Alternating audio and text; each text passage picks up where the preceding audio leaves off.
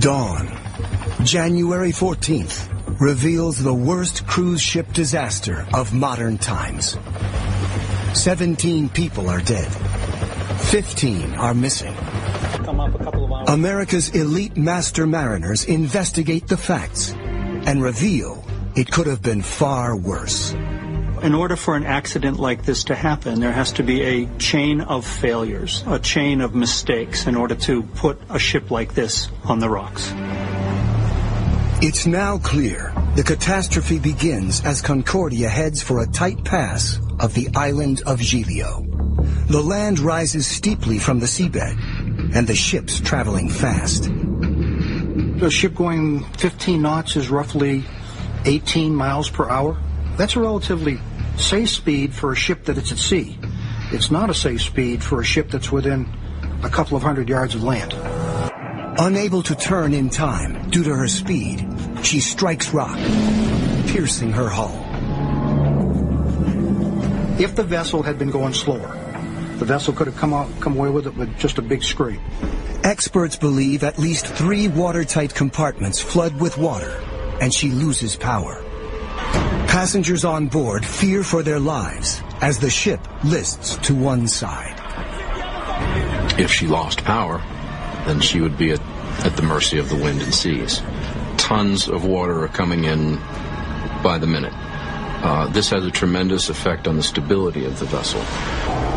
On the bridge, the leaked video suggests the crew is not sure what's going to happen next. It would be very chaotic on the bridge. He knows he's never done a lifeboat drill with any of these passengers. I think he's in denial. I think he is hoping against hope that he can keep his ship afloat. And he does not take that important step of ordering everyone to lifeboat stations early enough for them to avoid the panic that comes with the call abandon ship. The captain calls abandon ship more than an hour after impact. Thousands escape, but the evacuation's compromised by a lack of preparation. It takes more than five hours longer than maritime regulations require. Just three weeks after the disaster, demands for changes to the law on emergency drills have already been heated all cruise ships will be required to go through the abandoned ship drill prior to getting underway. In a statement, Concordia's owners, Costa Crociere, said the company was shocked by the tragedy. They sent prayers and heartfelt condolences to all the victims' families and said they would cooperate fully with the legal and environmental processes and they comply with all safety regulations. It concluded Costa is committed to ensuring that no such incident ever occurs again.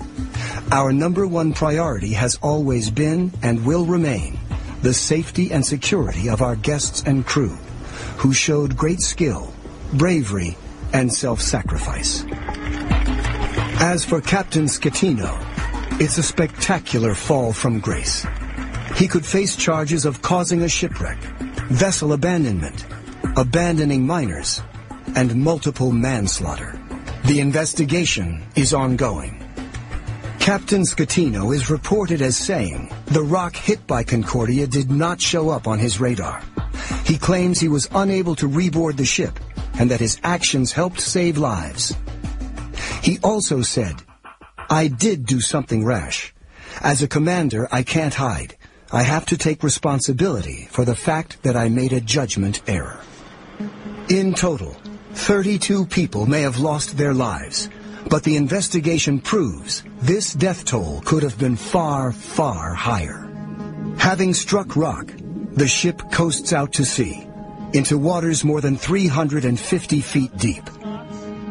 Had she sunk there, the experts agree, many more people would have died. I think that this was a lucky escape. If the vessel hadn't had not made contact with the shore, it probably would have rolled over and eventually sunk. Had she sunk in open water, all of those people would have been thrown into the ocean and it would have been extremely difficult to save them. I think that the loss of life would have been in the hundreds, perhaps a thousand. Their expert analysis reveals a turn of fate Had the wind not blown the ship back to shore, Concordia would likely have become a 21st century Titanic. As it was, the vast majority of passengers and crew escaped with their lives. We are still in shock. It's just a horrible, horrible tragedy. Just, I felt like it was a miracle. I feel just very blessed. I'm thankful for each and every day of my life. This was a Friday the 13th I will never forget. I will never forget. It was the luckiest day of my life.